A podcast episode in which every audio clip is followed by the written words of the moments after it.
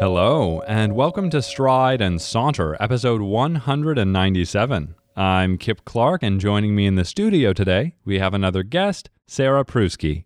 Hi, hello. And based in a personal story of ours, we're going to be talking about the question or phrase, can we be friends?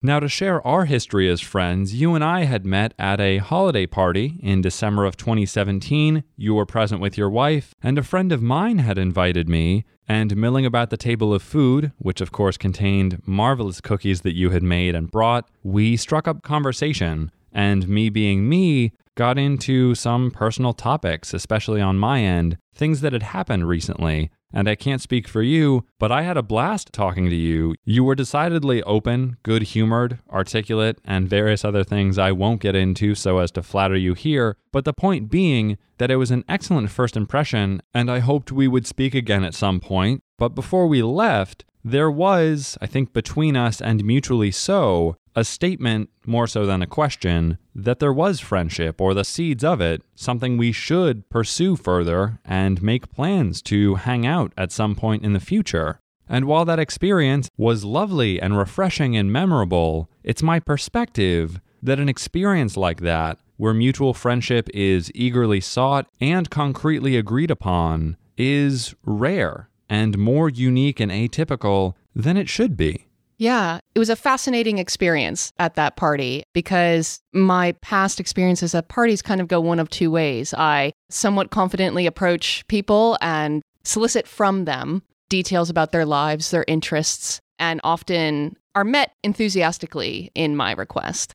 Very rarely, however, do I have interactions such as we had, where it was a very direct very open conversation. We kind of did a deep dive very quickly into very personal issues, but there was a social contract that was entered into very quickly, which is rare, but even more rare was the vocal acknowledgement of such. And to your point about this statement or question at the time. It wasn't so much a can we be friends at I think I remember at one point it was definitively okay, we are friends now. We are going to be friends and now we are going to go do the friend things.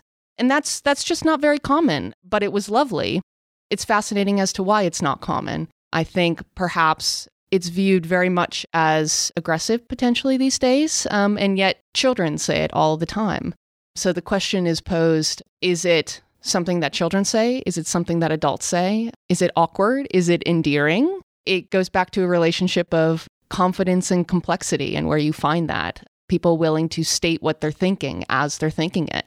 That tends to get scrubbed out in adult party conversations. It's far more nuanced. It's not very black and white perhaps we can both agree that this is a phrase that one would hear or at least associate with children, with childhood. It's very straightforward, it's very simple. The assumption is that the answer is yes. And as children, I think we are very confident. Again, I'm speaking in broad strokes, but on the whole, children are very confident and present very little complexity biologically as well as mentally.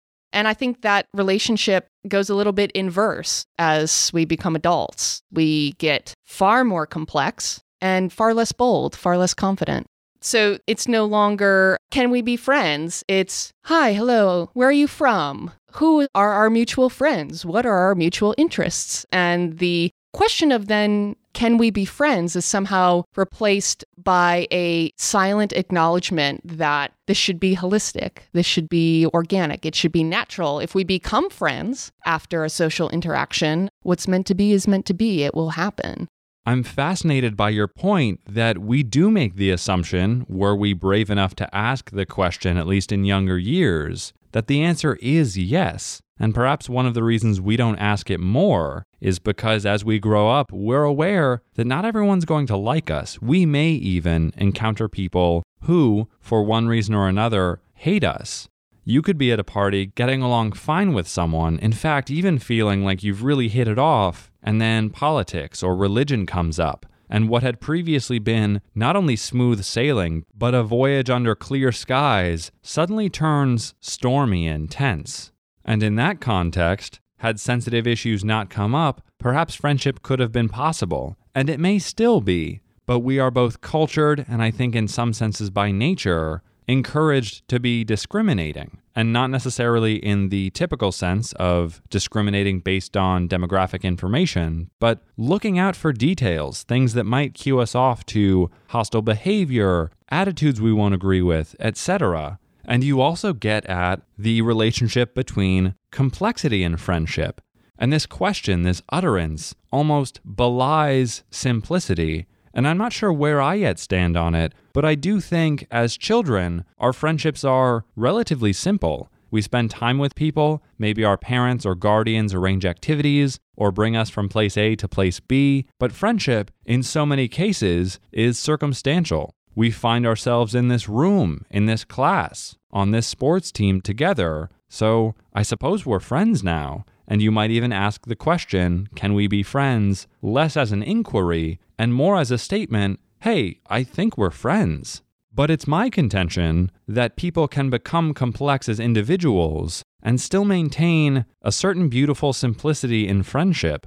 I look around at a lot of my friendships, and while they are not simple people, what we enjoy with one another is often just time spent with one another. Friends who don't live in Massachusetts like I do will make time to speak with me over the phone. And while technologically that may be complicated, it's a relatively simple task, and yet for me, rather fulfilling. So I wonder if the cultural reservation around questions like this comes from this belief that if you are a complex individual, maybe you lead a complex life, your friends and friendships have to mirror that in some way. With complexity, there's the assumption of nuance. Simple could be equated to black and white, nuance could be equated to gray, right?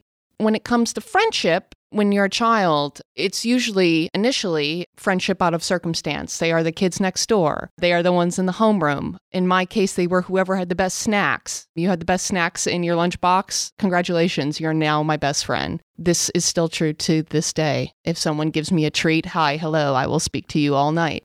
Complexity doesn't have to be at the expense of simplicity when it comes to friendship. Perhaps the beauty of the statement, Can we be friends? the sentiment behind it is because it is so straightforward. There's nowhere to hide in that statement. The assumption of yes is an intended one. I think if you say it, unless you're completely tone deaf, the assumption still is that you will get a yes back. If you're tone deaf, sure, you could say it, but I'm pretty sure the answer you get back would not be an honest one. It's a little bit of a stacked deck that I think someone who is bold and aggressive enough to say it in conversation well knows that the answer that they get back is one that they would hear if they've been reading all the social cues correctly. So perhaps it's less a question of complexity versus simplicity as one of intention. At least in our case, the statement of it, the acknowledgement of it to each other was a foregone conclusion. It was a formality at that point even to our bystanders who were confused as to why we were hugging by a plate of cookies. The statement was an afterthought. But it's interesting that it's not heard more. I'm not sure I've actually ever heard it outside of using it myself or remembering it as a child. It's curious as to why it's not brought up more. Perhaps it's just awkward for people. They do prefer more organic social graces, cultural norms, allowing someone to back out, allowing someone to say no, even if there is an affection there within a conversation. We are groomed to have filters culturally and putting someone on the spot with such a question is a bit on the nose, I suppose. But it could be seen as tone deaf or childlike, or it could be seen as very formal. It's kind of a cauterizing of something that you already know is there. I think it's a very interesting statement socially. You're showing your hand a little bit, but you don't do so unless the other person already knows what you have holding. Now, I agree with you that it is a revelation of one's hand, but because it might need to be where someone else doesn't know how you feel. In the version you and I have cast, where children might say it more openly, I think there, curiously enough, it's more of a formality, because children, at least as you and I perceive them in these cases, are perceived to have simpler motives and also an intuitive understanding of one another that is really beautiful and to an extent we might lose as adults although it could be argued we gain more clarity, and what was previously intuition is now replaced by careful observation and assessment of one's social standing, behaviors, etc. And I'm open for debate there. But I really love that you've touched on vulnerability because one of my first notes in preparing for this is that this question is a mixture of offering vulnerability and requesting something personal of someone else, both of which draw considerable discomfort in our culture. And so, while I will ceaselessly talk about vulnerability and other things I worry about in the context of our culture, this question presents an amazing intersection of requesting things from other people, I think breaching what is at times a social contract of independence and isolation. I don't need to know what you're doing, just let me do my thing in my lane and we'll be fine. And also the recognition of vulnerability. Hey, I know we don't usually breach lanes, but I'm feeling alone or confused or in need of human contact. Could we be companionate with one another?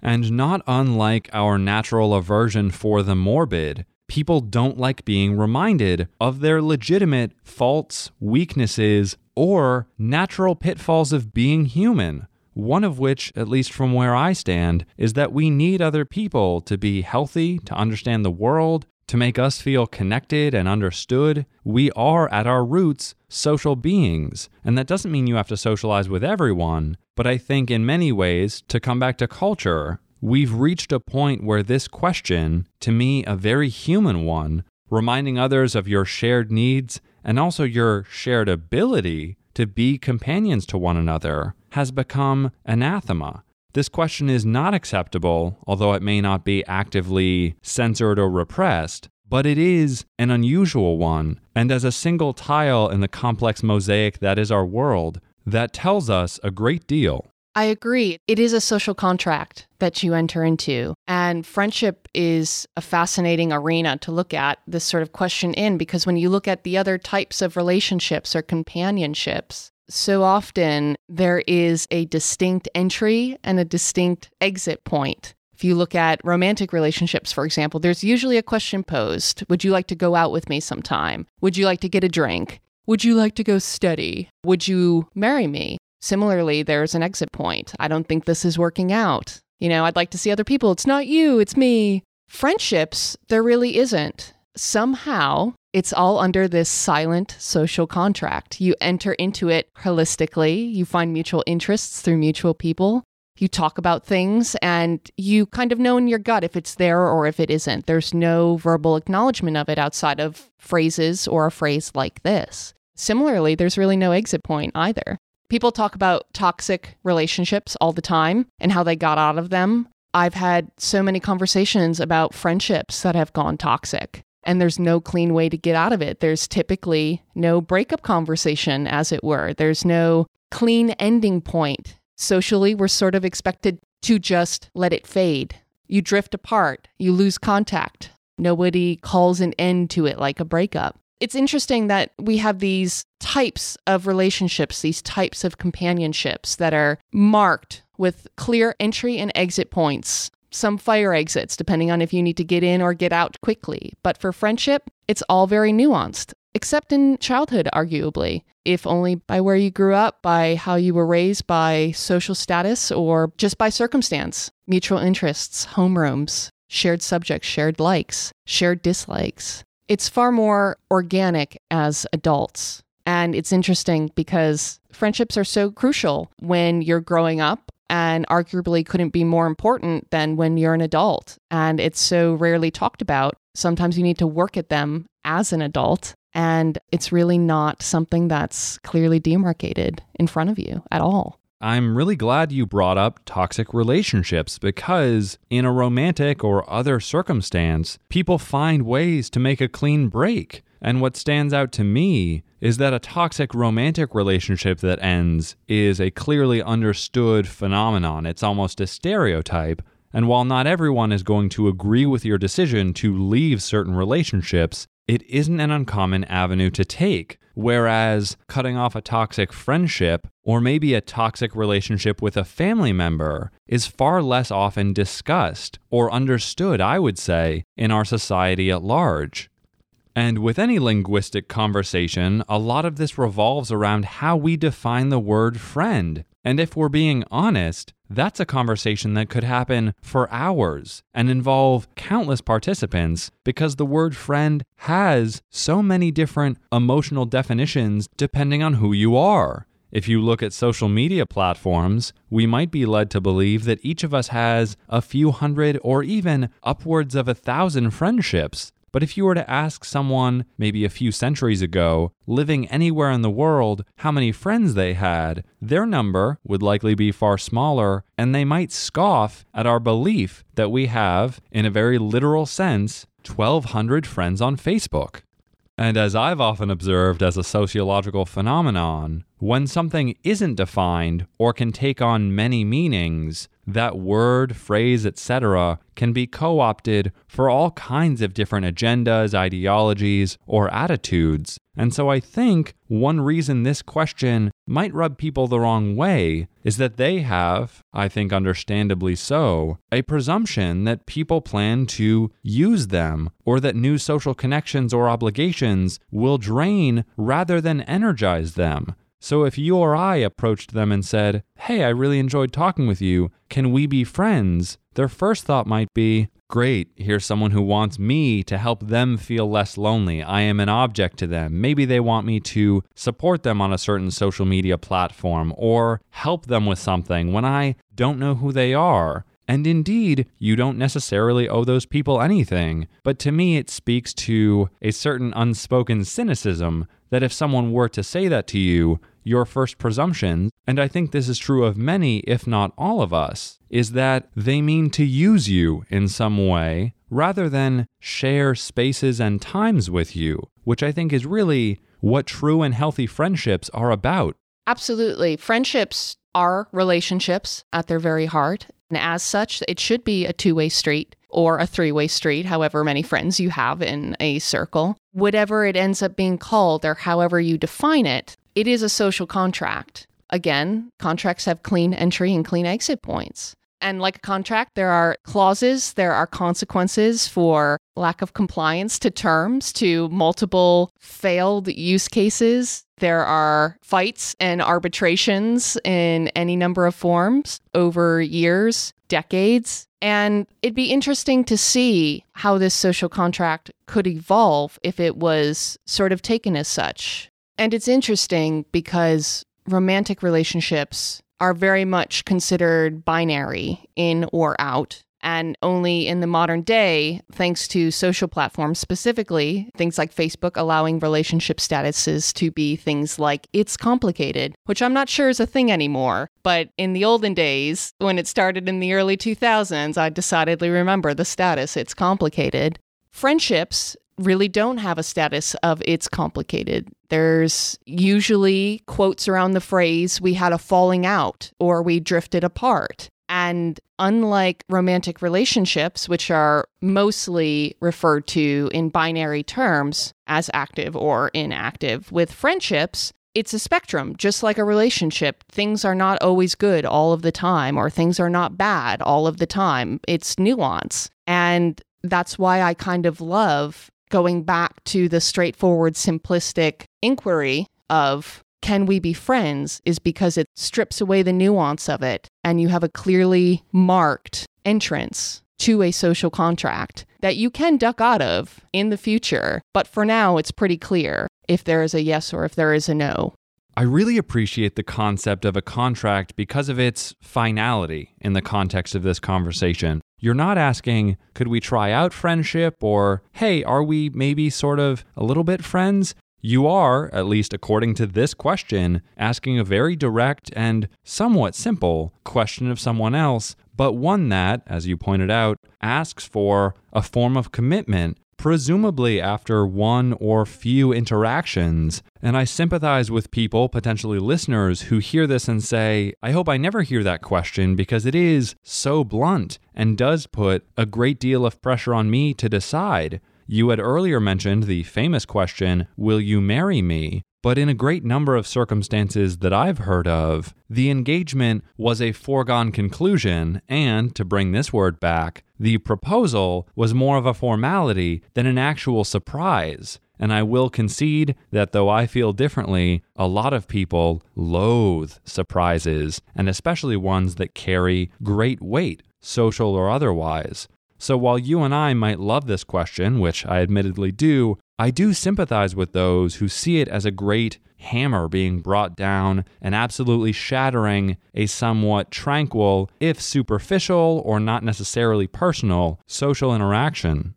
But all of that being said, Sarah, before we conclude this episode, what would you like the audience to think about after listening to this conversation?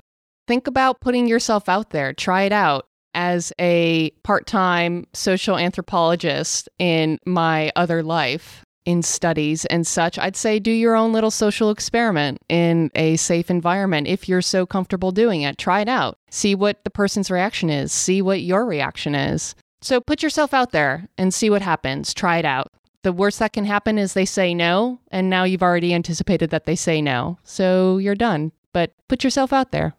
As we've brought up romantic relationships time and again in this conversation, other people will excitedly ask you about the status of your romantic relationship. If you've asked someone out yet, if you're planning on moving in, etc. Others are interested in the status of those relationships, but at least in my experience, I don't recall too many questions, if any, about the status of our friendships.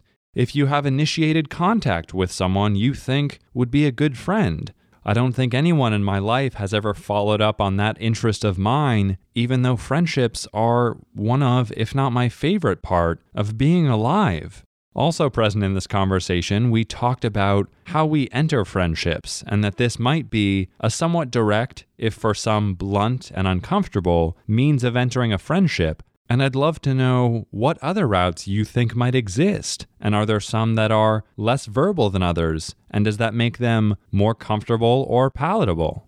And of course, Sarah, as a good friend and guest, I'd especially like to thank you for coming on and discussing this today. Thank you, Kip.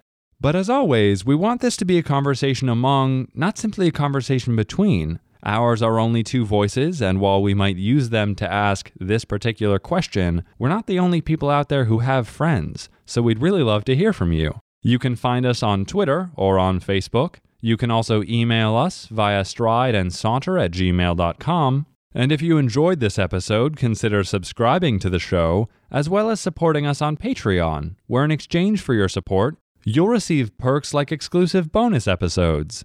And as always, we thank you very much for listening. And from thought to word and voice to ear, this is Kip Clark signing off.